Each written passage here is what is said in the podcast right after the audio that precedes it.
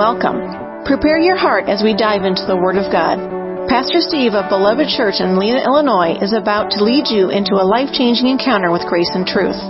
Jesus Christ has a divine destiny perfectly orchestrated for those who are willing to be adventurous enough to receive His favor and blessing into their life.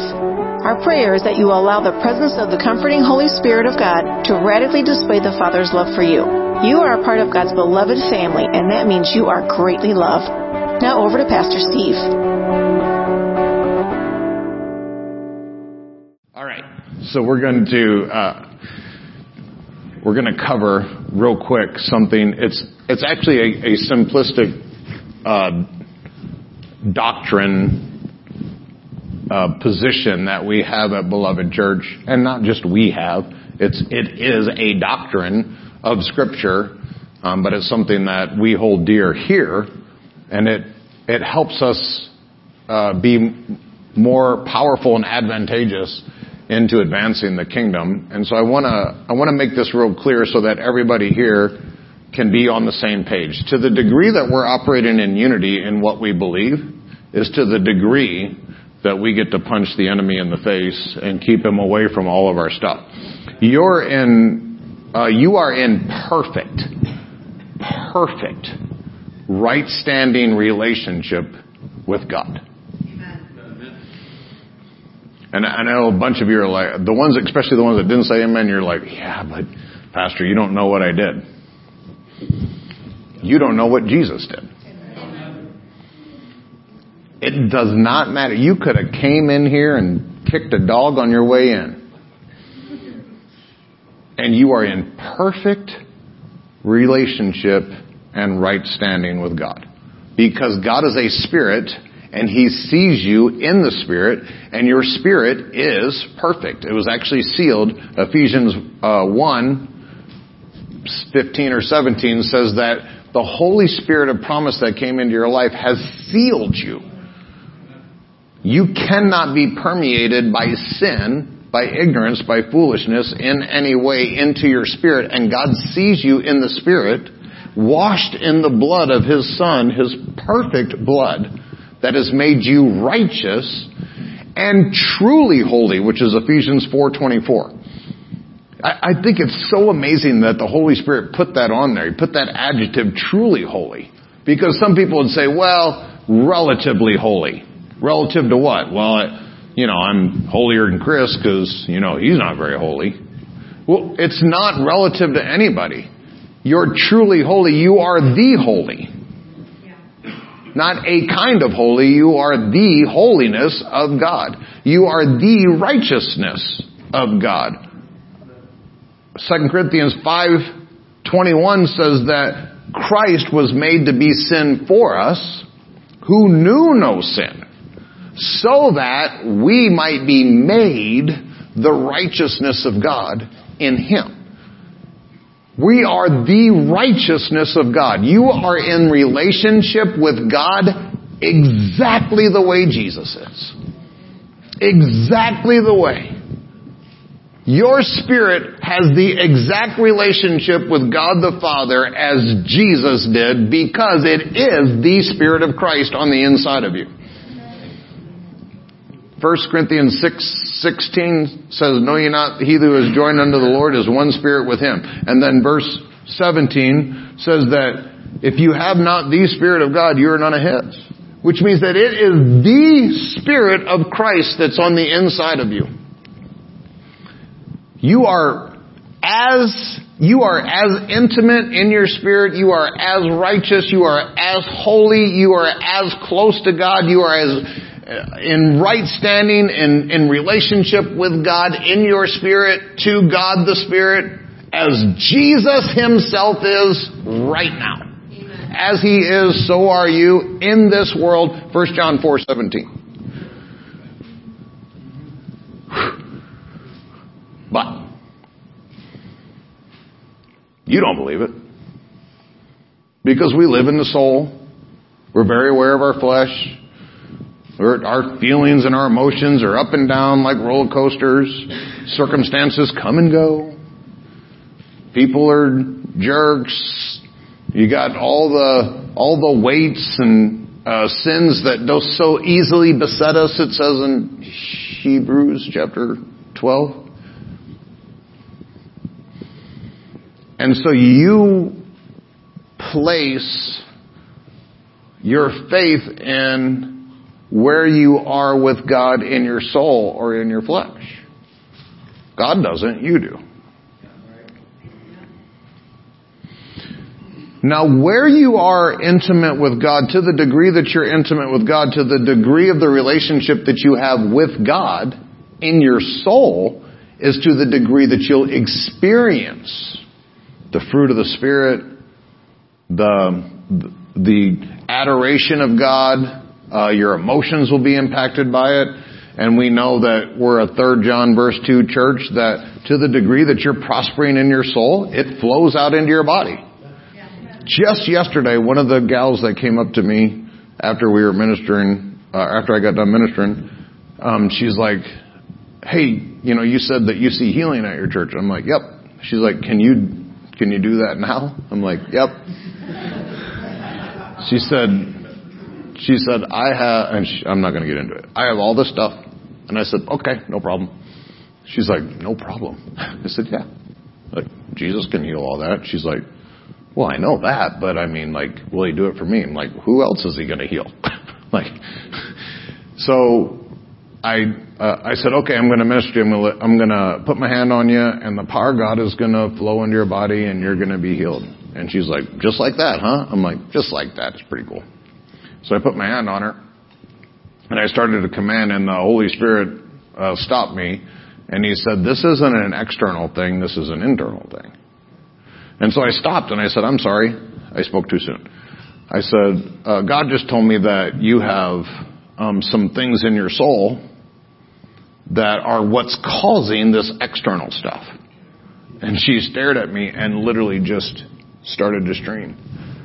And I said, okay, Um, let's let's deal with that so that I don't just like get the symptoms to leave and then they come back worse later on. And she's like, yes, please. She goes, because I've actually had some, I've had them go away and then come back and go away and come back. I'm like, that's terrible. That's torture. She goes, I know. I said, so these things are anchored in your soul. And so I said, I'm going to pray and I'm going to believe God for a word of knowledge, a word of wisdom on how to deal with it. And she's like, great. So I'm, I'm praying and I got my hands on her and I'm like, oh, uh, some terrible stuff happened to you at this age. I said, and then at this age, this happened and then you did this at this age, and people have been saying this ever since, and she's undone. And I said, so here's here's why the Holy Spirit did that. It wasn't to show you like I'm like so super cool and prophetic in the spirit I can see all these amazing things. He did that to let you know that he wants that stuff out so he can do what he wants to do. And I'm just confirming the fact that this is supernatural because there's no way Steve Gassel knows this. I don't even know your name yet. By the way, what's your name? and so she's bawling and I'm like, are you willing to let all this stuff go? And she's like, yes, I just want to be healed. I'm like, okay. So I said, uh, Lord, we renounce all this stuff. I curse all these words that were spoken over. I, I pull these scars off. She's not allowed to take scars to heaven because you're the only one that's allowed to take scars to heaven. And I said, uh, uh, I, I want you to renounce and all these curses and all these things that people said to you. And she's like, I can't believe those people said. Nah. I said, don't get upset about it. I said, renounce it. She's like, okay, renounce these words and da da da. So she did all this, and we're going for I don't know five ten minutes, and uh, and she's crying and snotting up a storm and, and I'm having a great time. And at some point in there, I basically just interrupt her. I'm like, how do you feel? She goes, I'm healed. I said, I know. Pretty cool, right? And she's like, I didn't know that could happen. I said 90% of the sicknesses and diseases that people deal with are caused by problems in our soul.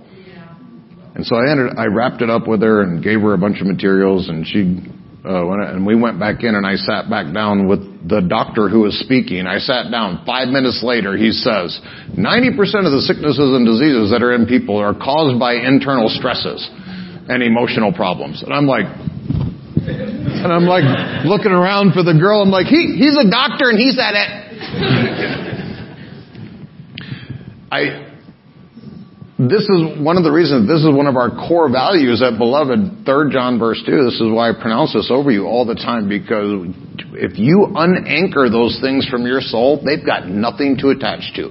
I've actually used this analogy, I don't have it right now, but uh, those of you that know what uh, Velcro is, Velcro is the brand name. What Velcro actually is called, the generic name of Velcro is hook and loop. Because the hard side is a bunch of little fish hooks, and the soft felty side is a, a gajillion little loops. If you, when you go home, look real closely at Velcro and you'll figure it out like, oh, these are hooks. Steve was right. I'm right about everything after. You. and the inventor of Velcro figured out that if you have these hard, stiff hooks and you press them against this other material that's got a gajillion loops in it, they'll just hook together. And you guys know like Velcro is you could they make velcro things that hold people in the air and do i mean velcro is is is super strong so what happens is in your soul, if you, if you build hooks, then the enemy will come along with all of his loops of stuff. You're condemned. You're a terrible person. You're a sinner. You're wicked. You had this happen to you and so you're always going to have to deal with this. This is attached to your life. This is the kind of person you are. So if you have a hook, then every time the enemy comes by with all of his loops, you get stuck. And then someone like me has to come along with the gift of the Spirit and say, no, that's not who you are. and I rip it off and then you're like, oh, I'm free. I feel awesome. And then the enemy comes by later on when I'm not around and, and he'll put more hooks on your, uh, more loops on your hooks. So here's the, here's the productive, effective, prosperous Christian life. Have no hooks. Have no hooks take the loopy side of Velcro and try to stick it to glass. Does it stick? Nope. Because it's got nothing to anchor to. That's why Rome, uh, Hebrews 12 says that you should lay aside every sin and or every weight and the sin that doth so easily beset us. It's its weight and the sin. The sin is speaking of the sin nature that the enemy wants to convince you that you still have, and weights are the little hooks that the enemy comes by and he throws his loops on. It's circumstances in life, it's what people say to us, it's all the, it's all the junk that life, the sewage of this world, and some of you pay for it because you get it into your glowing screens and you pay a hundred bucks a month to get it pumped into your heart. And then you wonder why you smell like a sewer on the inside. Well, you just let the world run their sewer through. It's gonna, some of it's gonna stay. 1 Corinthians 15, none of these things are on my notes. 1 Corinthians 15:33 says, "Be not deceived. Evil communications corrupt good manners." If the enemy sends communications and lifestyles into your life, and you position yourself long enough and effectively enough for the enemy to run that sewage through you, you're going to end up with a cesspool. It is absolutely guaranteed.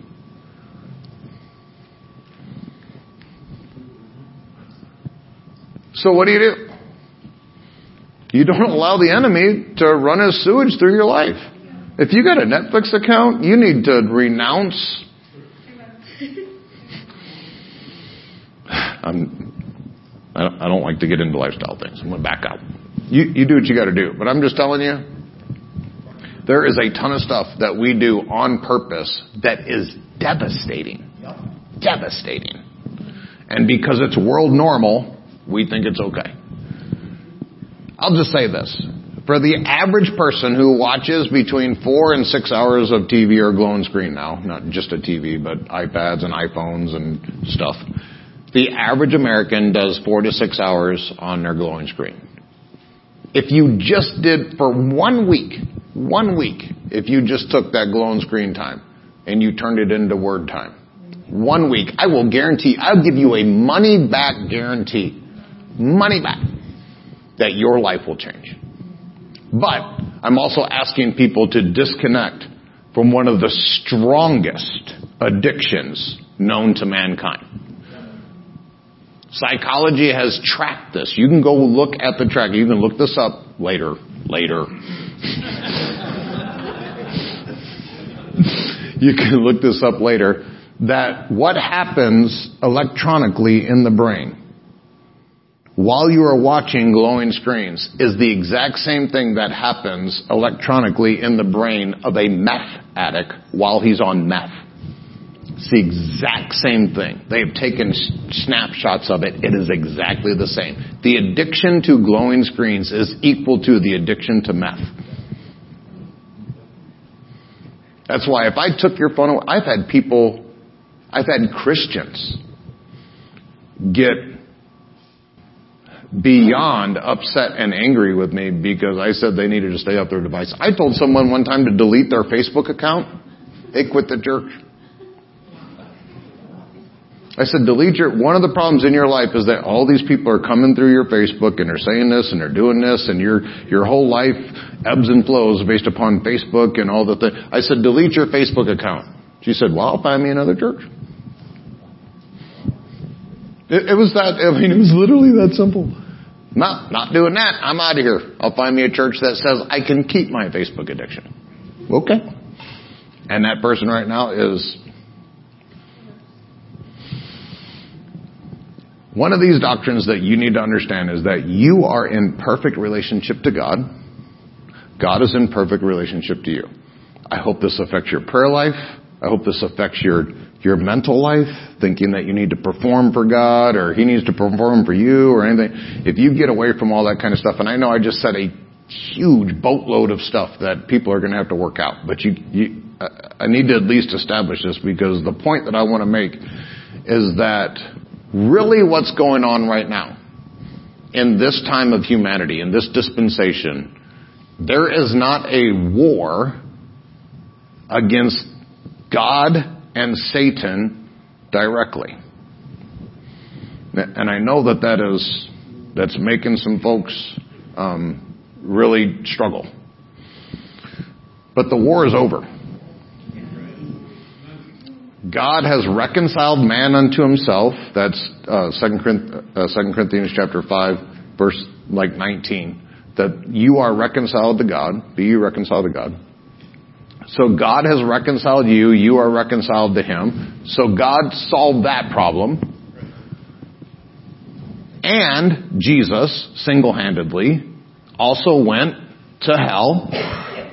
If you have never heard my message on the parade, then I encourage you to go and listen to that. That is based on uh, uh, Colossians 2, 2.15 where it says that Jesus spoiled principalities and powers and made an open show of the enemy. The Greek word there is apekduomai, which literally means that Jesus put on display the incredible destruction of hell and Satan. So Jesus single-handedly, the man, the God, Jesus, single-handedly reconciled us to God so that there is no conflict between us and God, and on his earthly departure just decided to literally destroy Satan and the power of hell, taking the keys of death, hell, and the grave with him and then went and sat down at the right hand of the God the Father, ever expecting that we would make his enemies his footstools. And so there is no direct conflict between God and you. That's over.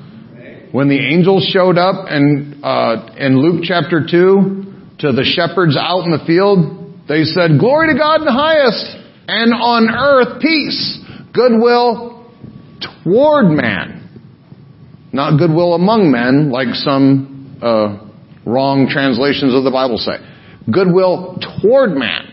Those angels came to declare the good news, the good tidings, that now man and God are being reconciled in Christ. Because Christ is born and He's reconciled. So now there is no longer any conflict between God and man. Jesus ended the conflict between God and man. And at the end, Right after he said, it is finished, he went down to put the uh, exclamation point on it is finished and kicked devil tail all over hell.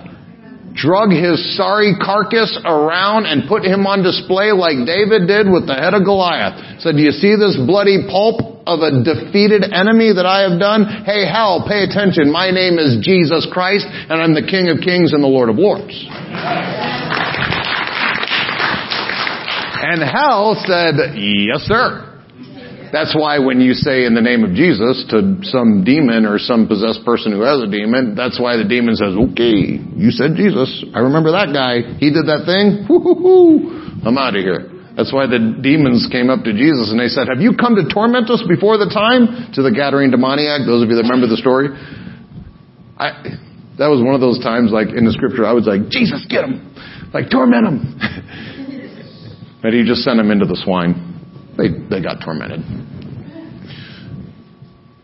The conflict right now is that Satan is crazy angry at Jesus, and Jesus is crazy committed to completely obliterating the kingdom of darkness.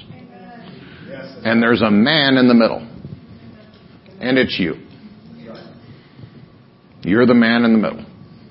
And all the gals are like, I'm a gal. No, you are mankind. You're an atom in the middle. There's a man in the middle. There is no direct conflict between Satan and Jesus. That's done. They met on the battlefield and you, Jesus won. Amen. And the devil remembers. So the only thing left for Satan to try to get some vengeness on the one who completely obliterated him is to terrorize you. To find people that will listen to him and terrorize you. It's usually not even him directly. He really has no access to a believer other than what we give him in our soul and our emotions, in our uh, in our lives. You know, uh, that's why the scriptures say flee uh, sexual immorality. Flee. Think about this for a second. The Bible says flee sexual immorality, which means run from as if in terror. And the average teenager will run into it it's, the reason it says flee is because sexual immorality actually has a stronger opportunity to destroy your life than Satan himself. that is so radical. And people think that I get on my high horse talking about, oh, here he goes again with his sexual purity stuff. You, do you have any idea how many open doors? It is literally the one thing the Bible says will come in to destroy your physical body. Shocking. The, there's only a few things the scripture tells a Christian to flee. You know, the Bible says that if you resist the devil, James 4 7, if you resist the devil, he flees from you. Just resisting. It doesn't say cursing him and throwing Bibles at him and holy water and a crucifix and all those things that, all those retarded, spiritually retarded things that people come up with. The devil flees when you just simply resist him. I had someone say, well, I resisted him, he didn't flee. Please don't, but don't start this. The Bible says if you resist him, he flees. So if he didn't flee, the Bible says resist the devil and he flees. All you have to do to make the devil run, the word flee means run from as if in terror. You stand there and resist him. He literally runs from you screaming and wetting himself. And that same word is the word for sexual immorality in fornication. Flee fornication. To a believer, hopefully you're doing the math here and you're realizing like this is not, this is not something to meddle with. The enemy gets a ton of anchorage. He gets a, he gets a bunch of his loops and his hooks connected in your life through immorality. Floods it in. In fact, the last stop on the train to hell for a person that is rejecting God is sexual immorality according to Romans chapter 1, specifically homosexuality. That's the last stop on the, on the train to hell. On the highway to hell, the last exit is homosexuality. And I didn't write it. Don't get mad at me. Call me a homophobe, whatever you want to do. It's in Romans chapter 1. Please read it later in your leisure. Later in your leisure. And you'll find out I didn't write it. It wasn't me. But I'm the one that takes all the slings and arrows for standing up here talking about sexual purity. Figure that out. I'm trying to, I'm trying to keep your lives free from destruction and then people get mad at me. No, I want to be destroyed. Why are you here? What's the point? If you're, if you're not going to give God opportunity to bring His way of life into your life, then what, why, what is, like, do you think you're checking a box for God? You think there's some chart in heaven that says, okay, if you go to church 52 times, you know, in, in a five year period, well then you're on the plus side. Like it's not, if you're coming here, then at least say, oh, you know what, this is truth. It's a hard truth. It's a truth I don't like. It's a truth that might cause conflict in my life, but it's just truth. When you accept truth as truth, you're going to be made free.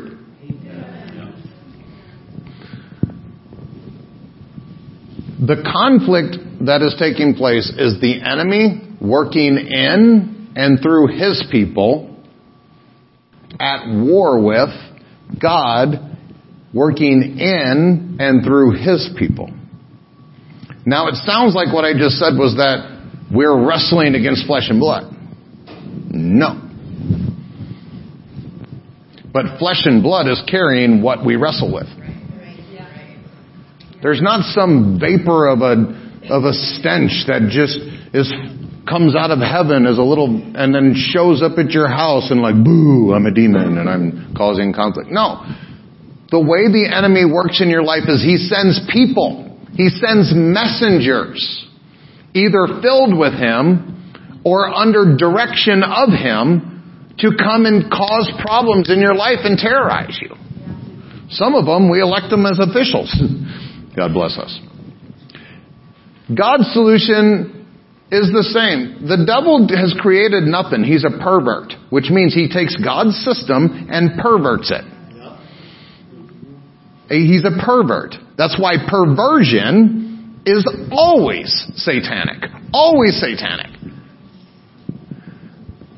He takes God's system, which is God filling his people and giving his people the Great Commission to go into all the world and set people free liberate, set people free, bring the truth, and disciple nations. That's God's great commission to his people. And Satan said, okay, that's a great idea. So if I get into all my people and I convince them to do and say and act like and then send them into the world, then they're going to take their darkness and they're going to fight against the people of God with their light. So your war, your fight, your battle, the things that you are struggling with, wrestling with, is the influence of Satan on his people that come into your life. And the light in you should be stronger than the darkness in them. Most of the time, believers don't know that because they come up to me all the time and tell me what the devil's doing and what all the mean people are doing in their life and what all the wicked people are doing and all the things that the Satan has brought. And I'm like, has God done anything for you? Yeah, I think so. I don't know. I, you know, at youth camp, I got born again. Light should be decimating darkness in our lives. But we're so impacted by all these people.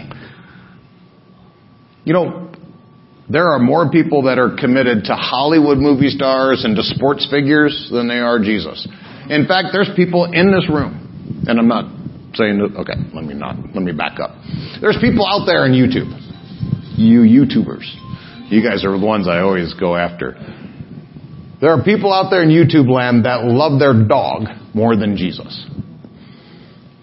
You no way, nobody would ever do that. Really? Let me check your finances. And if your money is more spent on pet than on kingdom, you love pet more than kingdom. You can say what you want. It is a fact. If your affection is more on your dog, And literally people own dogs. They put dogs into slavery, dogs and cats into slavery because they are so destitute emotionally that they have to have something that they release affection onto and they get affection from because they can't get it from Christ. Uh, I need to stay looking at YouTube because then people are going to be like, I will kill you with a dog bone. Whatever your time, your money, and your affection goes into, that is what you love. And most of us, it's not Christ. And the enemy will send these things distractions, distracting people, angry people, animals. He'll send animals into people's lives to distract them from Him. And I know people, there ain't no way this dog's gonna distract me from Jesus. Really? I just watched you for five hours talking baby talk to a dog while you rubbed his belly. You ain't never done that for Jesus.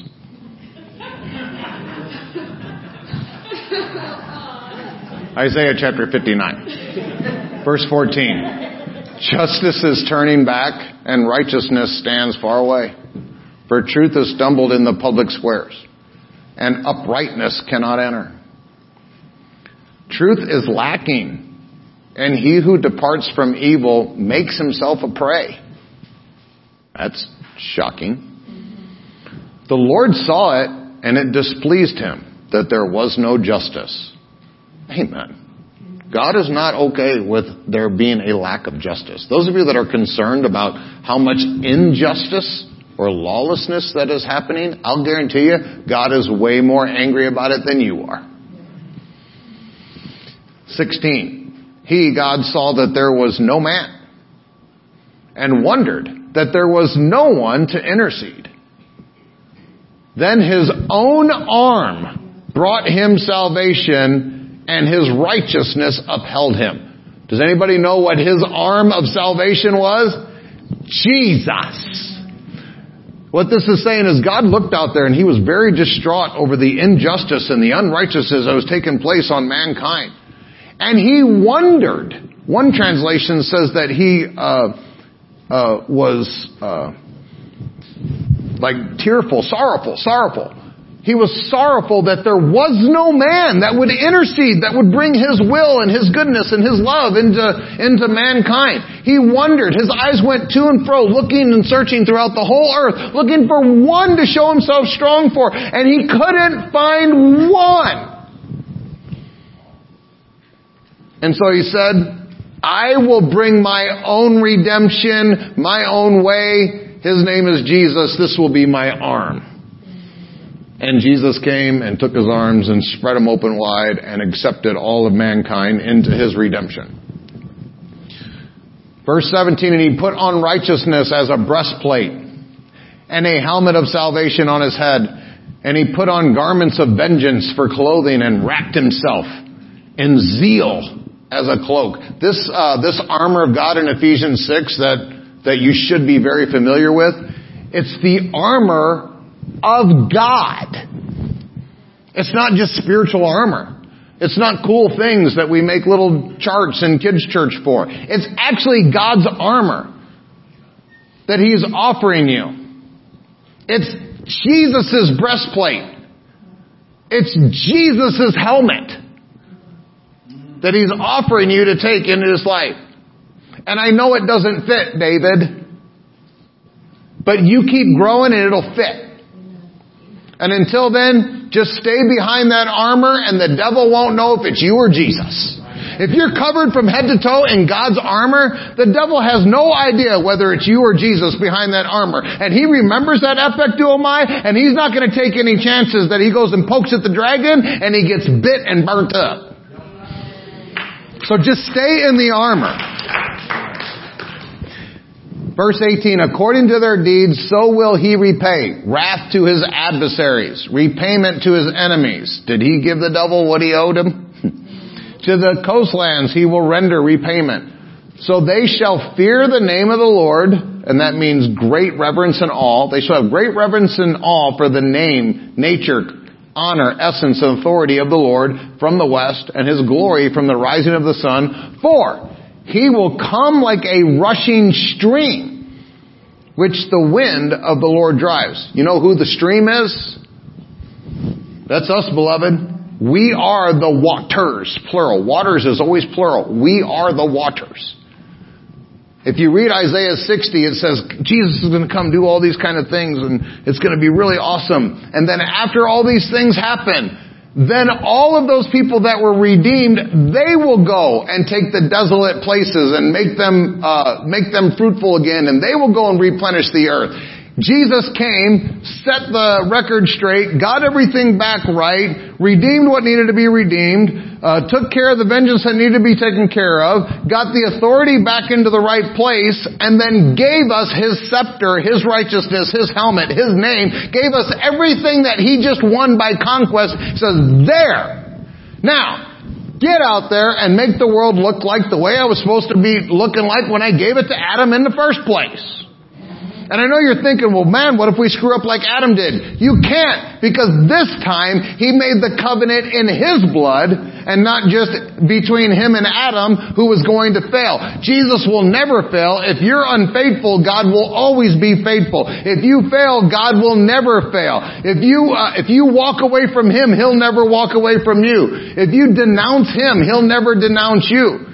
You are secured in Him. It's literally be the same as He gave us the checkbook of heaven, and this time, every time we write a check, it has to be signed by Him and you. And He ain't gonna sign the check for you to be stupid.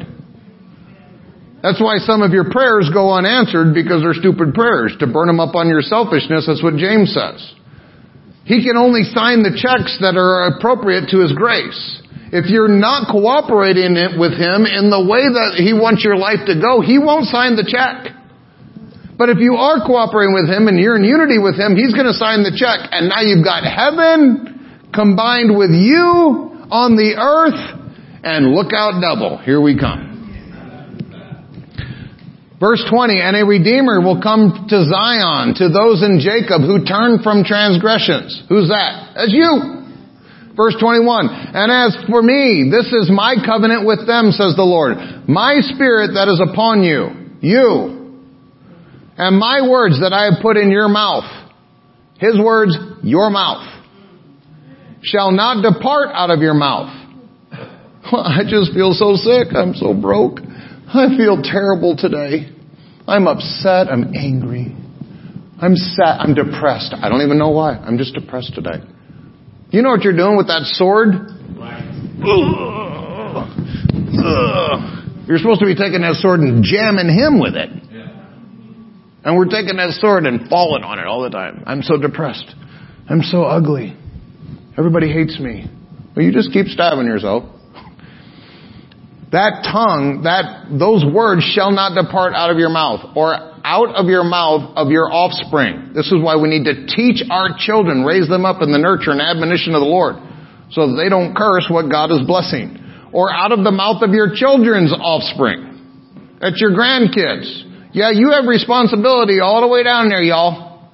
Says the Lord, from this time forth and forevermore. Oh boy. I'm not going to get into the doctrine of the book of Job. Just let me say this. There's only about 17 chapters of the book of Job that are actually, you can take as inspired scripture that delineates the true nature of God. There's 41 or 2 chapters in the book of Job. If you just did the math, then that means the majority of the book of Job, God said, it was wrong. Just because something's in the Bible doesn't mean God said it.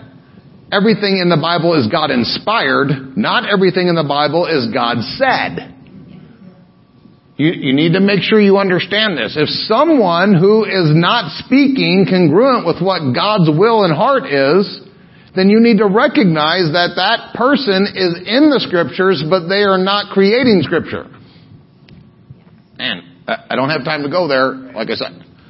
But you need to get this, that a bunch of the book of Job, you know, all these people that walk around, I'm like, poor old Job, just my life. And uh, first off, shut up. You, no, you're not. You're not anywhere close.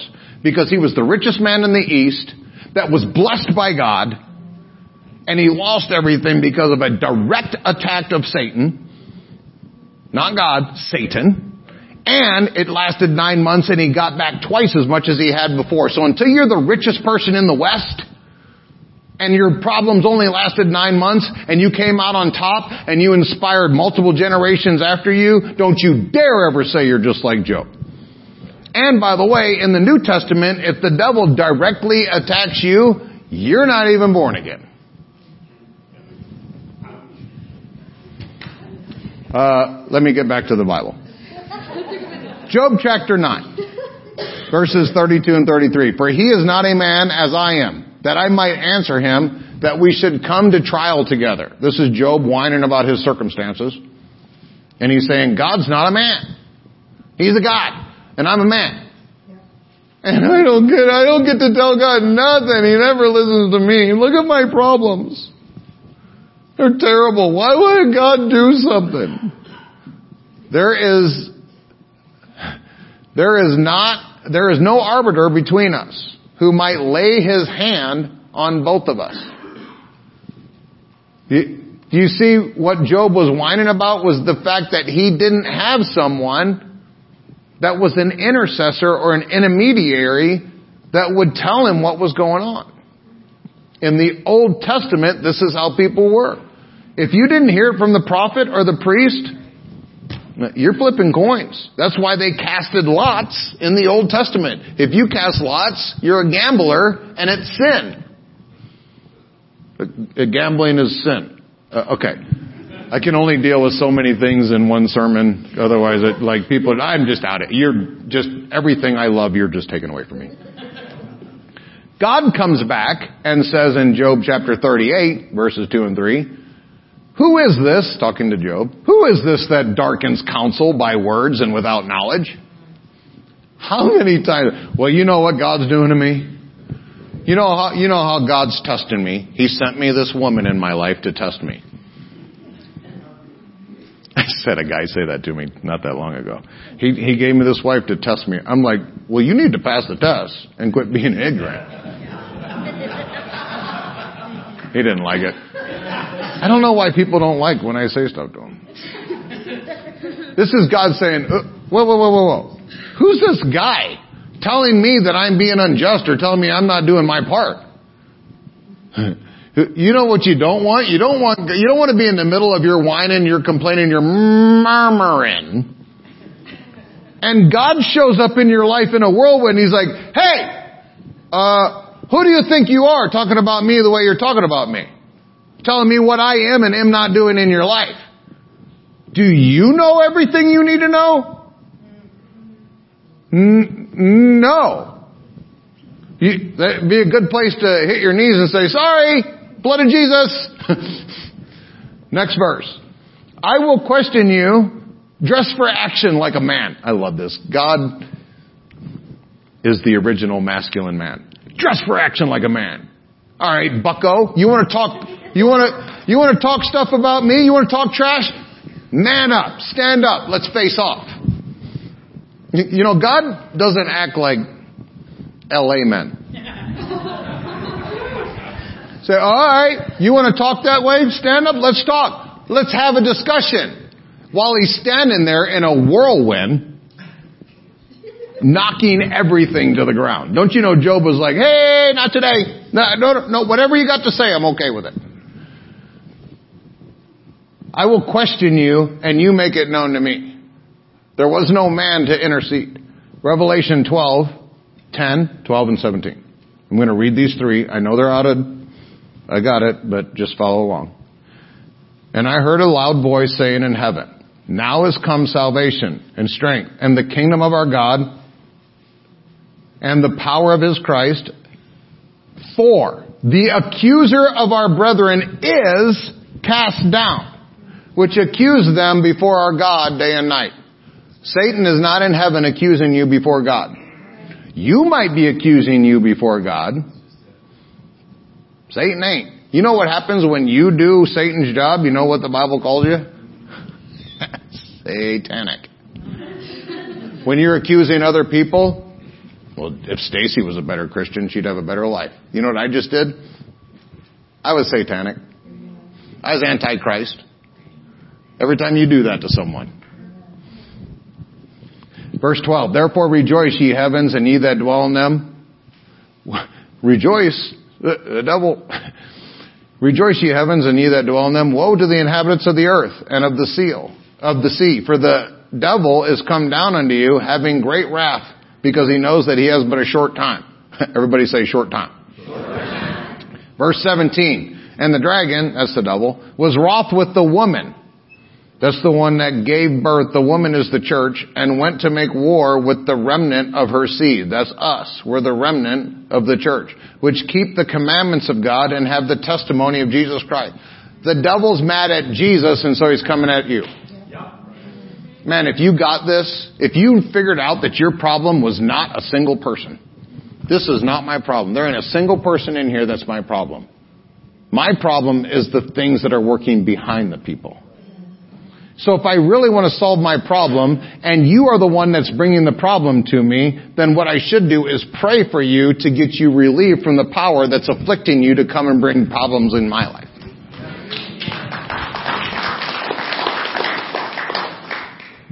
Matthew 10, 22. I'm just going to read through these and I'll be done. I promise. I know. We're smelling the crock pots. Praise Jesus. Matthew 10, 22.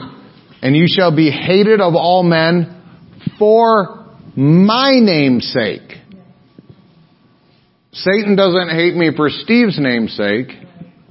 It's his namesake. Because I don't have a name. I have his name.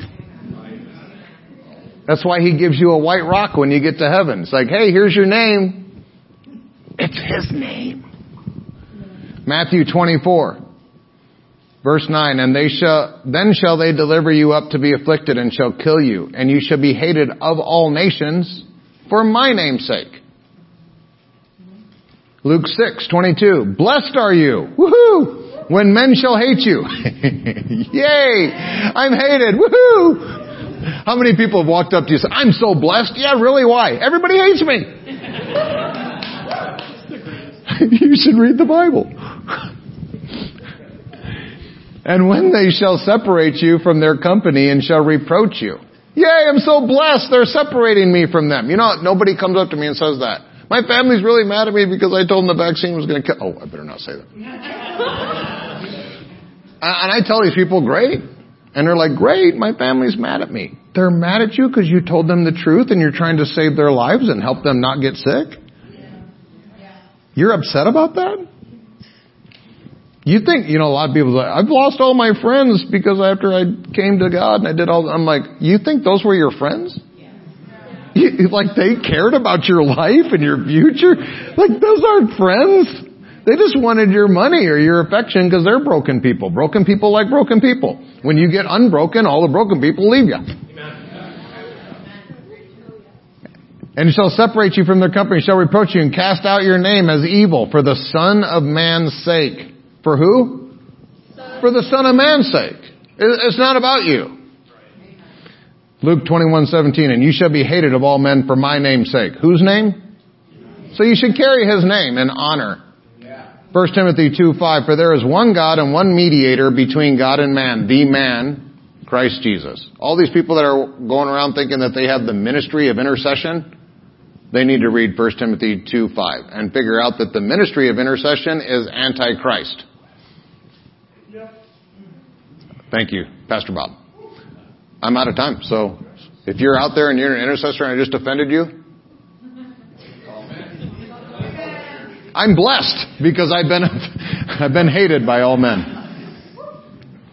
I'm going to read uh, one or two, uh, one section of scriptures out of the Passion and I'm done. Promise.